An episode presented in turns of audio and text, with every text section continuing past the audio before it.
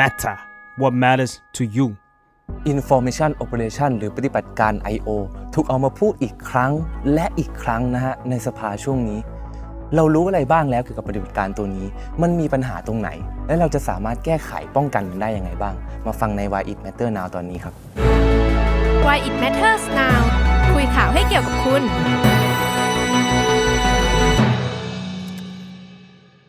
จริง ๆ แล้วเราต้องบอกก่อนนะครับว่าปฏิบัติการ I.O. เนี่ยมันเป็นปฏิบัติการปกติปกตินะฮะคือมันเป็นปฏิบัติการด้านข้อมูลข่าวสารที่ใช้กันในหน่วยงานความมั่นคงหลายประเทศทั่วโลกฮะเท่าที่เรารู้เนี่ยมีอย่างน้อย 50 ประเทศที่ใช้นะฮะทีนี้นิยามของมันคืออะไร ง่ายๆนะครับปฏิบัติการ I.O. เนี่ยนิยามของมันคือ การทำงานด้านข้อมูลข่าวสารนะให้ฝ่ายตรงข้าม ฝ่ายตรงข้ามนะฮะมีการตัดสินใจที่เปลี่ยนไปหรือว่าผิดเพี้ยนไปจากเดิม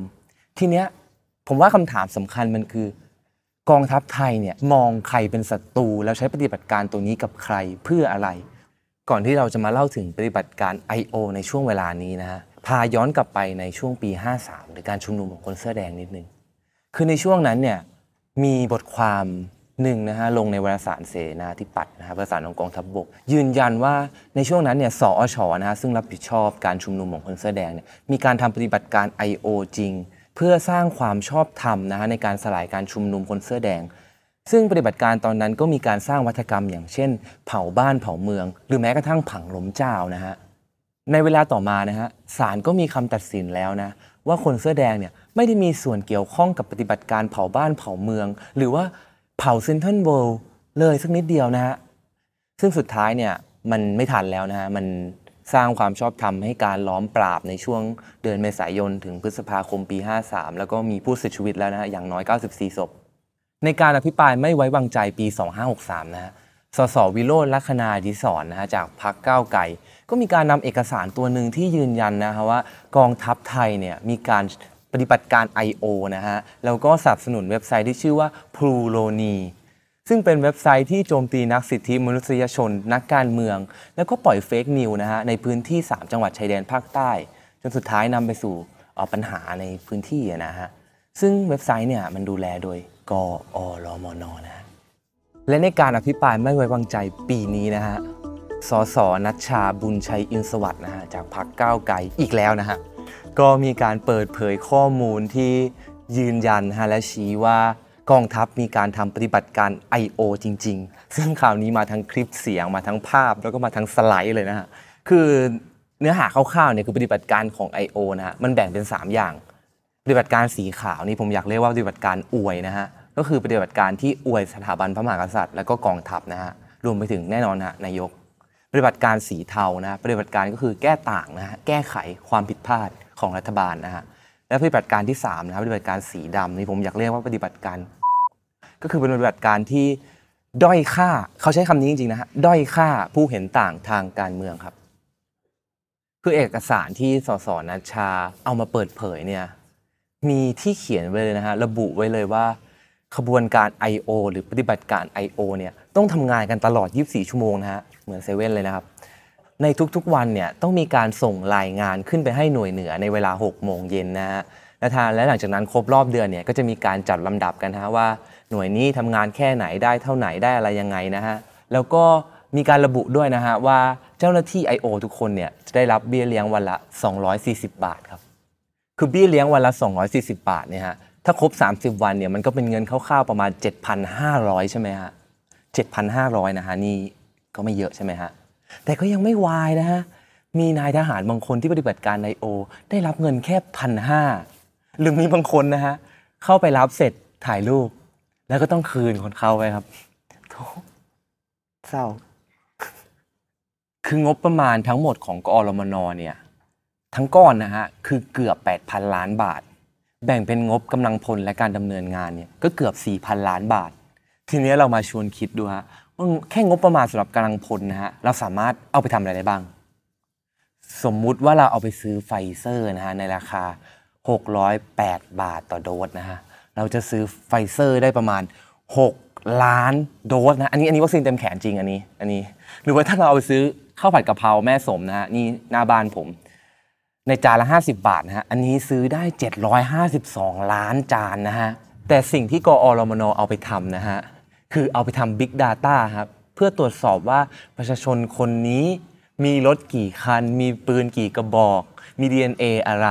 แล้วก็เชื่อมโยงกับระบบกล้อง CCTV นะฮะ ทีนี้เราควรจะทำยังไงกับปฏิบัติการ I.O. ใช่ไหมฮะ ก็อย่างที่เราบอกไปแล้วนะฮะ ว่าปฏิบัติการ I.O. เป็นปฏิบัติการปกตินะฮะ ที่ฝ่ายความมั่นคงทั่วโลกใช้ แต่กองทัพไทยเนี่ยกลับเอามาใช้กับประชาชนนะฮะ เราก็เลยอยากจะชวนมาดูว่าในระยะสั้นกลางและไกลเนี่ยเราทำอะไรได้บ้างกับปฏิบัติการนี้นะฮะคือในระยะสั้นง่ายๆเลยนะครับ report ครับ ทีนี้มันสำคัญว่าเราต้องรู้ว่า Account ไหนเป็น Account I.O. และ Account ไหนเป็น Account จริง ๆ ใช่ไหมฮะก็เรื่องนี้นี่คุณสฤณีอาชวานันทกุลนะฮะนักวิชาการอิสระ ตั้งข้อสังเกตไว้ 3 ข้อนะฮะข้อแรกเนี่ยคือ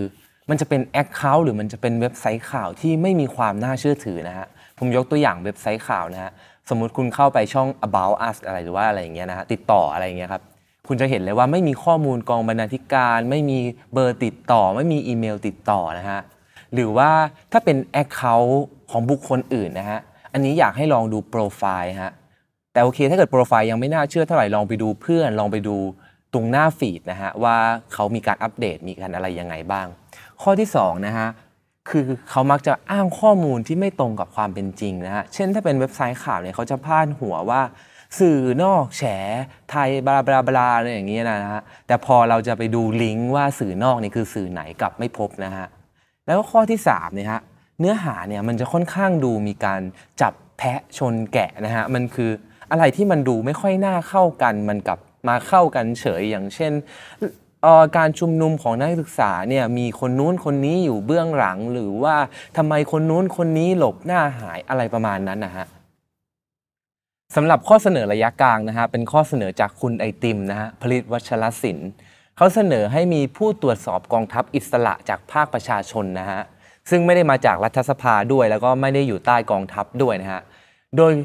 องค์กรนี้จะมีหน้าที่หลักๆ 3 อย่างนะฮะคือตรวจสอบการทำงานของกองทัพครับ ตรวจสอบการใช้งบประมาณของกองทัพฮะและข้อสุดท้ายนะฮะตรวจสอบการละเมิดสิทธิมนุษยชนที่อาจจะเกิดขึ้นได้ในกองทัพนะฮะก็ข้อเสนอนี้ของคุณผลิตนะฮะถูกใส่ไว้ในรัฐธรรมนูญฉบับประชาชนนะฮะซึ่งร่วมกับกลุ่ม Resolution นะฮะแล้วถ้าใครอยากเข้าไปแสดงความคิดเห็นตอนนี้ก็ยังเปิดให้แสดงอยู่นะฮะเดี๋ยวจะใส่ไว้ในลิงก์ข้างล่างนะครับ ในระยะยาวนะฮะผมยังคิดว่าการปฏิรูปกองทัพเนี่ยเป็นทางออกปัญหาทั้งหมดนี้นะฮะ กองทัพเนี่ยควรจะปฏิรูปตัวเองให้เป็นกองทัพที่ทันสมัย และมีความเป็นประชาธิปไตยนะฮะเคารพกฎหมายบ้านเมืองจริงๆนะฮะไม่ใช่อยู่ดีไปอยากจะฉีกก็ฉีกนะฮะแล้วก็ทำให้ตัวเองเนี่ยมีความโปร่งใสให้คนอื่นสามารถตรวจสอบได้ทัดทานได้นะฮะดังนั้นนะครับในระยะสั้นและก็ระยะกลาง การรุมรีพอร์ต แล้วก็การสนับสนุนรัฐธรรมนูญที่มาจากประชาชนนะฮะน่าจะเป็นทางหนึ่งที่สามารถสู้กับปฏิบัติการ I.O. ที่มีเป้าหมายคือประชาชน และแน่นอนฮะมันจะปูทางพาเราไปสู่เป้าหมายระยะยาว หรือการปฏิรูปกองทัพในอนาคตได้ครับผมเชื่ออย่างนั้น ติดตามรายการ Why It Matter Now ได้ทุกวันศุกร์ในทุกช่องทางของ Mentor นะฮะวันนี้ก็เท่านี้ครับ ขอบคุณครับ